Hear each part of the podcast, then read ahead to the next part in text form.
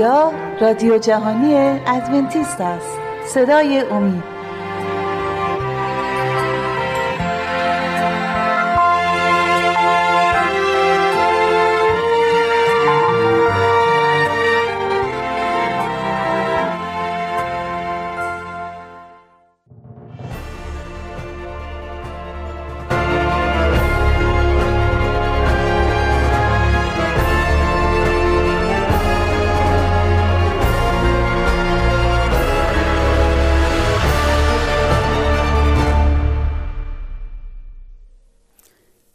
دوستان عزیز، چه سعادت خوبی نصیب من شده که امروز با شما در این برنامه شرکت دارم. سلام گرم و صادقانه منو بپذیرید و تشکر فراوان که وقت اختصاص دادید به شنیدن این برنامه. امیدوارم که مسائلی که امروز مطرح خواهیم کرد مورد توجه قرار بگیره. دانشمندان ازدواج و خانواده‌داری به این نتیجه رسیدن که هشتاد و پنج درصد مشکلاتی که در یک خانواده برای زوج به وجود میاد ریشش روی امور جنسی است. عدم رضایت در امور جنسی است. علتی که ممکنه عدم رضایتی در این مسئله باشه خیلی روشنه، خیلی واضحه و اون اینه که مردها به طور کلی تفاوت زیادی با زنها دارند از نقطه نظر تقرب به امور جنسی. طبیعتها غیر شکله، متفاوته و چون طبیعتها متفاوته لازمش اینه که خانم‌ها و آقایون مطالعاتی در این زمینه داشته باشند و به رموز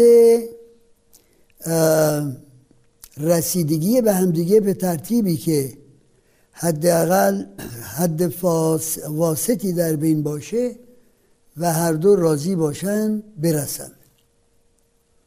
خیلی روشنه. مردا یه مقدار عرض کنم که روی مسائل ظاهری تهیج میشن و استمتاع و استفاده از این موهبه جنسی براشون باید آنی باشه و اون فرصتی که میباید برای آمادگی خودشون و مخصوصا آمادگی جنس لطیف برای بهره برداری از این عطیه الهی بدن ندارن و فرصت هم نمیدن. این مشکل اساسی است. دومین وجه این مشکل اساسی اینه که خانم ها باید عواطف و احساساتشون تأمین بشه، ارضا بشه تا بتونن از این روابط روابط زیبایی که خدا داده لذت ببرن، در حالی که مردها زیاد در قید ارضای عواطف و احساسات طرف نیستند. بنابراین میبینی که مشکل زیادی ممکنه این مسئله ایجاد کنه. بنابراین بزرگان اهل طریق، کسانی که مطالعاتی در این زمینه دارند، میگویند که مردها نباید عجول باشند. مردها میباید فرصت بیشتری برای آمادگی به طرف بدن، با معاشقه و مغازله طرف رو آماده این موهبه بزرگ بکنند. آنگاه میدونن، مطمئن باشن که هر دو طرف راضی از این رابطه بیرون میان. حالا ما نمیتونیم خیلی گسترده و باز در این باره صحبت کنیم، ولی کسانی که به عرایض من گوش میدن تصدیق میکنند که منظور من چی هستش. ما نباید عجولانه عجولانه به موضوع نزدیک بشیم و فقط در فکر ارضای شخصی خودمون باشیم. اگر به این ترتیب باشه بین انسان و حیوان فرق زیادی نخواهد بود. فرق انسان و حیوان موقعی آشکار میشه که ما به مسائل دیگه توجه بکنیم و به ارضای معنوی و عاطفی و از کنم که روانی طرفین توجه کنیم تا این فرصت زیبایی که به ما عنایت میشه در چارچوب ازدواج، در داخل چهار دیواری اتاق خواب به ترتیبی باشه که هر دو رو راضی و عشق هر دو رو تجدید شده، عشق رو ملتهب‌تر شده باقی بذاره. اینه که یه مقدار احتیاجی هست که هم زن و هم شوهر در این مسئله مطالعاتی کرده باشند و بدونن که کجای کاری که باید یک مقداری گذشت و ایثار داشته باشند، طبیعت طرف رو در نظر داشته باشند و به این ترتیب کارهایی انجام بدن که به توافق بیشتری در این مسئله نزدیک بشن. اتفاقا خانم هم همین مسئله رو میگن در ردیف فهرست انتظاراتی که از آقایون دارن، میگن که عجولانه به این مسئله نزدیک نشید، عجولانه نزدیک نشید. کتاب مقدس ما خیلی جالب به این مسئله نزدیک میشه. کتاب مقدس کاملا اشاره میکنه به این موضوع که باید قبل از همخوابگی یک مراحل ظریف و بسیار زیبایی طی بشه که این همخوابگی هم مورد رضای مرد باشه و هم مورد رضای زن باشه. ما در این بحث امروزمون فرصت نداریم که داخل جزئیات بشیم. انشالله اگر فرصت پیش آمد که راجع به این مسئله بحثی بکنیم، یه مقدار وارد جزئیات خواهیم شد. ولی کتاب‌های زیادی در این زمینه نوشته شده. حداقل من از منابع زبان انگلیسی میدونم کتاب‌های متعدد زیادی هست و من چند سالی که در سطح دانشگاهی راجع به marriage and family، خانواده و خانواده نگهداری صحبت کردم، فهرست کتاب‌هایی که در کتابخونه بود و یا اینکه تهیه کردم و گذاشتم برای خواندن دانشجوها و بررسی و نوشتن تکالیفی که براشون معین می‌کردم، میدونم که کتب متعدد بسیار زیبایی در این زمینه هست، مخصوصاً کتبی که توسط علمای علوم الهیات نوشته شده. چرا؟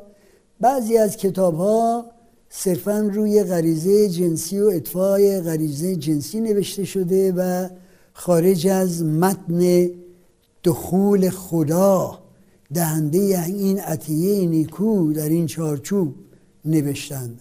اما نویسندگانی که اعتقاد محکمی به وجود خدا داشتند و دارند و بنابراین با با این مسئله با در اون چارچوبه مواجه شدند و نوشتند، خیلی پند و اندرزهای بسیار زیبایی به کسانی دادند که میخوان وارد چارچوبه ازدواج بشن و یا کسانی که ازدواج کردند ولی به شرایطی، به دلایلی اون ارضای خاطری که میباید از این مسئله داشته باشند ندارن.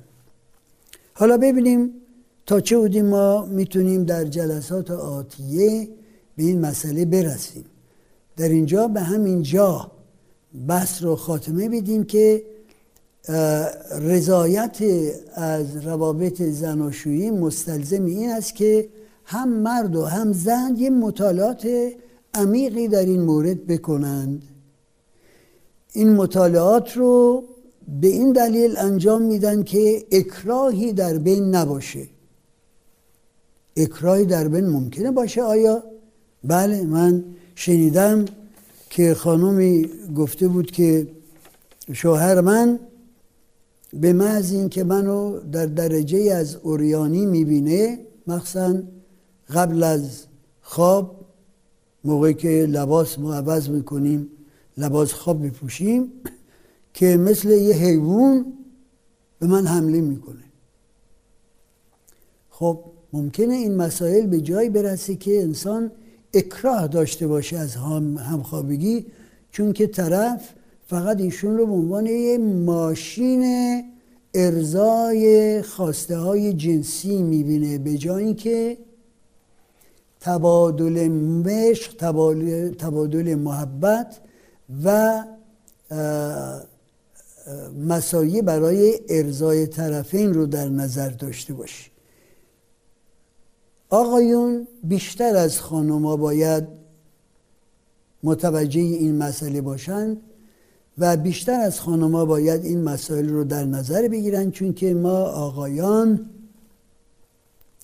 سریع التحریک هستیم، به ظاهر گاهی اوقات به امور نگاه میکنیم، به کنه مطلب پی نمیبریم، به احساسات و عواطف همسرانمون توجه نداریم و بین ترتیب ممکنه که مشکلاتی پیش بیاد.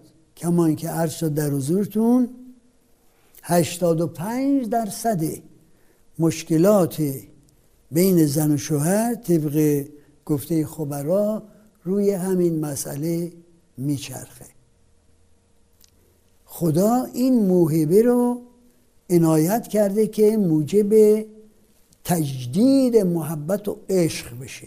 شما حساب کنید یه خانواده حد اکثر سه چهار، یا فکر کنیم خیلی که ترادیشنال باشن، سنتی باشن و بیخبر از طرز تفکرهای کنونی راجع به ازدواج، هفت تا هشت تا اولاد داشته باشن.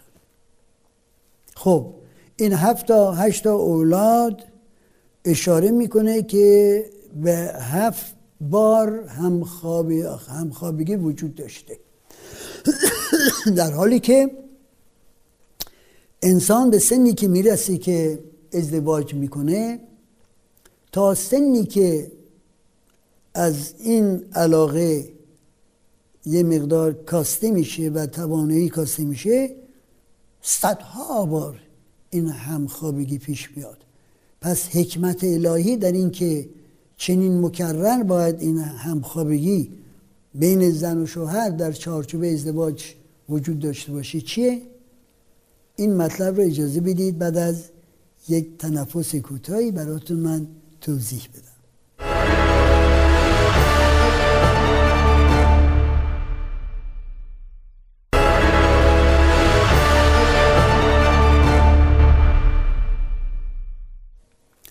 عزیزان من، تشکر این که در بخش اول با ما بودید و اینکه مجدداً پای صحبت نشستید و اشاره بکنیم به مطلبی که قبلا حضورتون ذکر شد و ببینیم تا کجا میتونیم ادامه بدیم، بجز این که بخوایم این رو در یک مبحث بسیار منبسطتری در آینده براتون بازگو کنیم. عرض کنم که ما اگر به شکل علمی وارد ترکیب بدنی مرد و زن بشیم که چگونه خدا این دو را خلق کرده و مخصوصاً راجع به اون اندامهایی که در تولید مثل دخالت دارن فکر کنیم، علل خصوص راجع به تولید اون نیم یافته هایی که یا یافته های ناکاملی که ممکنه بعد از همخوابگی به جنین تبدیل بشن فکر کنیم، چه در مورد خانم ها و چه در مورد آقایون. به این نتیجه میرسیم که یک اتلاف بسیار بسیار دامنه داری وجود داره.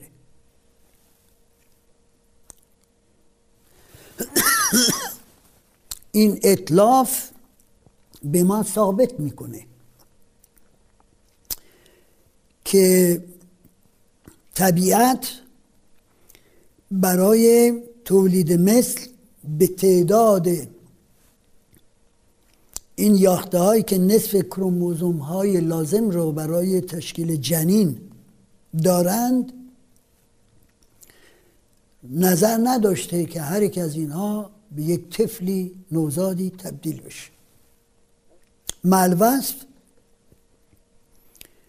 در امور همخوابگی یک لذتی هست که به ناچار باید ما بپذیریم این لذت نقطه اوج قرابت و محبت و عشق بین یک زن و شوهر است. این نقطه اوج رو خدا به دلیلی در اونجا گذاشته و مفهوم اینه که سوای تولید مثل که شاید یک درصد تمام این برنامه تولیدی هستش، نود و نه درصدش برای اینه که زن و شوهر دائما محبتشون رو عشقشون رو تجدید بکنند و سرنو اون زیبایی روابطشون رو با این تجربه تحکیم بکنن. و الا چرا میباید این همه اتلاف و اسراف در طبیعت وجود داشته باشه؟ یک زن از سن سیزده چهارده سالگی تا سن یائسگی چهل و پنج سالگی هر ماه یک تخمک اووم تبدیل میکنه.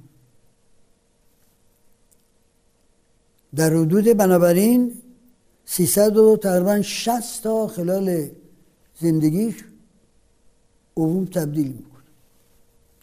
مردهایی که ماشاءالله ماشاءالله ماشاءالله در هر مورد بیشتر از دویست میلیون عرض کنم که سپرم تولید میکنن.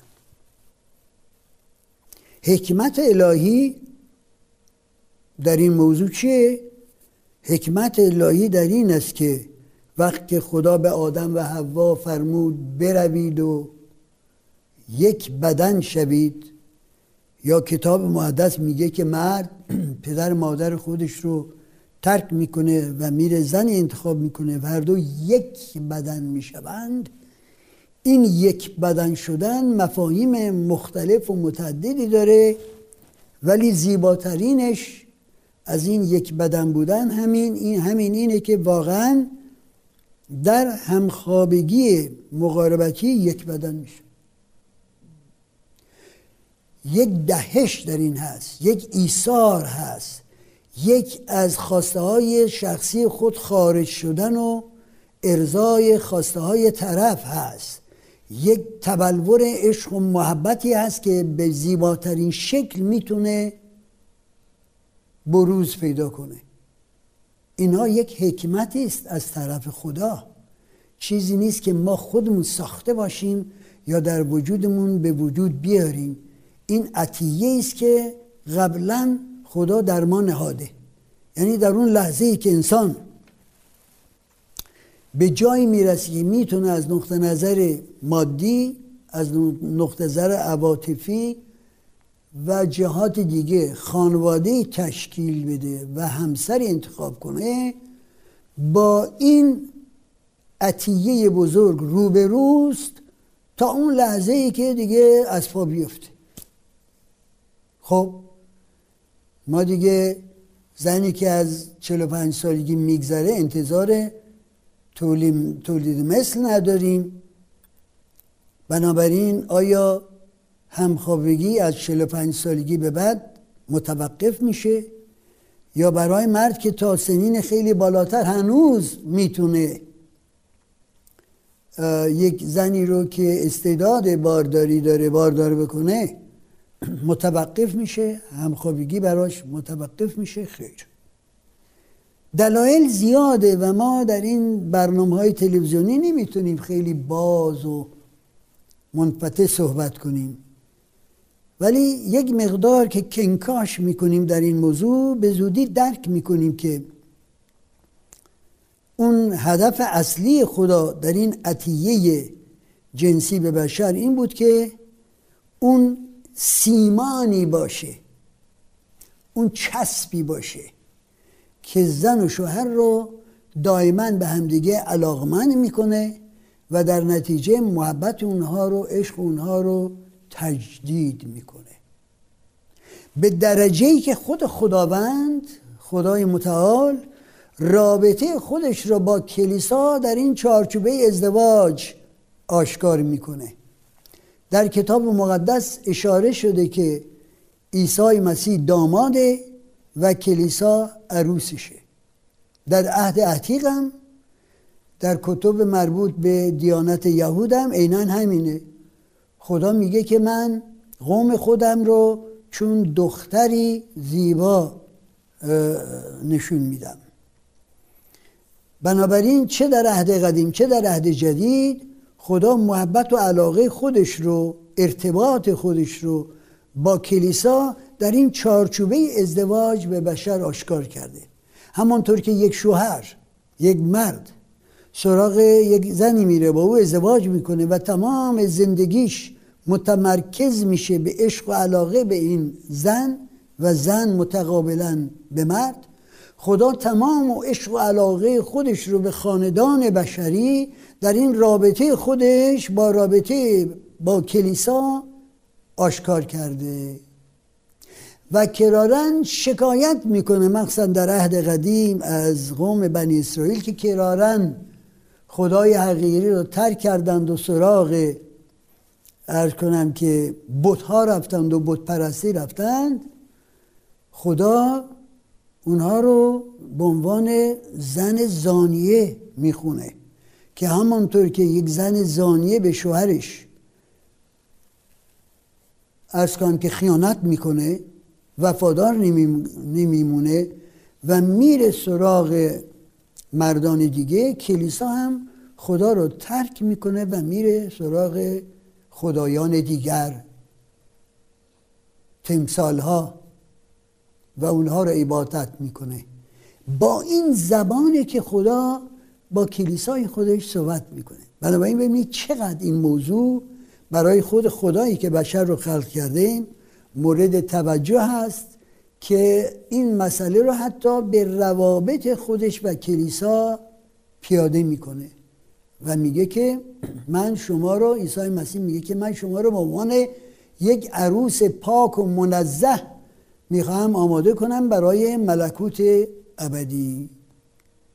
یعنی هرگاه انسان در روابط دینی خودش، باورهای دینی خودش، رابطه با خدای خودش وفادار میمونه، به مثل یک زنی است که نسبت به شوهر و عهد زناشویی وفادار مونده. خدا خودش چقدر توجه به این رابطه بسیار لطیف و ظریف نشون میده و در کلام خودش کرارا در این مورد هم صحبت میکنه. اگر بنا باشه به این مسئله به خود سلیمان ما مراجعه کنیم، یه بسیار آیات زیبایی داره که من گاهی اوقات در خوندن این آیات شاید یه مقدار خجالت هم بکشم، برای اینکه خیلی باز و گسترده حضرت سلیمان در این مورد صحبت میکنه. ایشون میگه در باب پنجمش،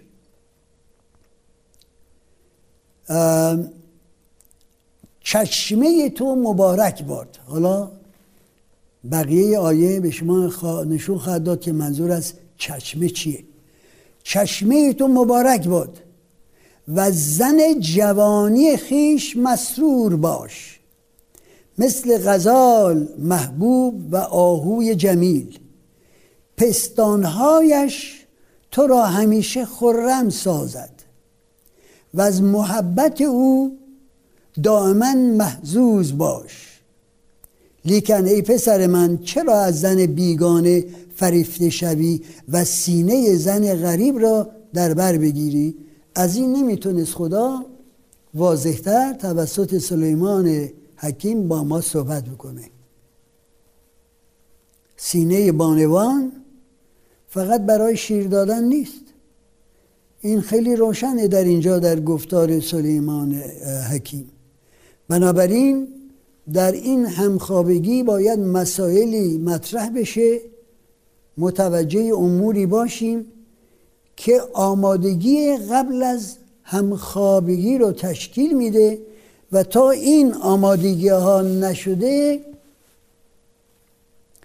زن آنچنان که باید و شاید از این همخوابگی لذت نمیبره.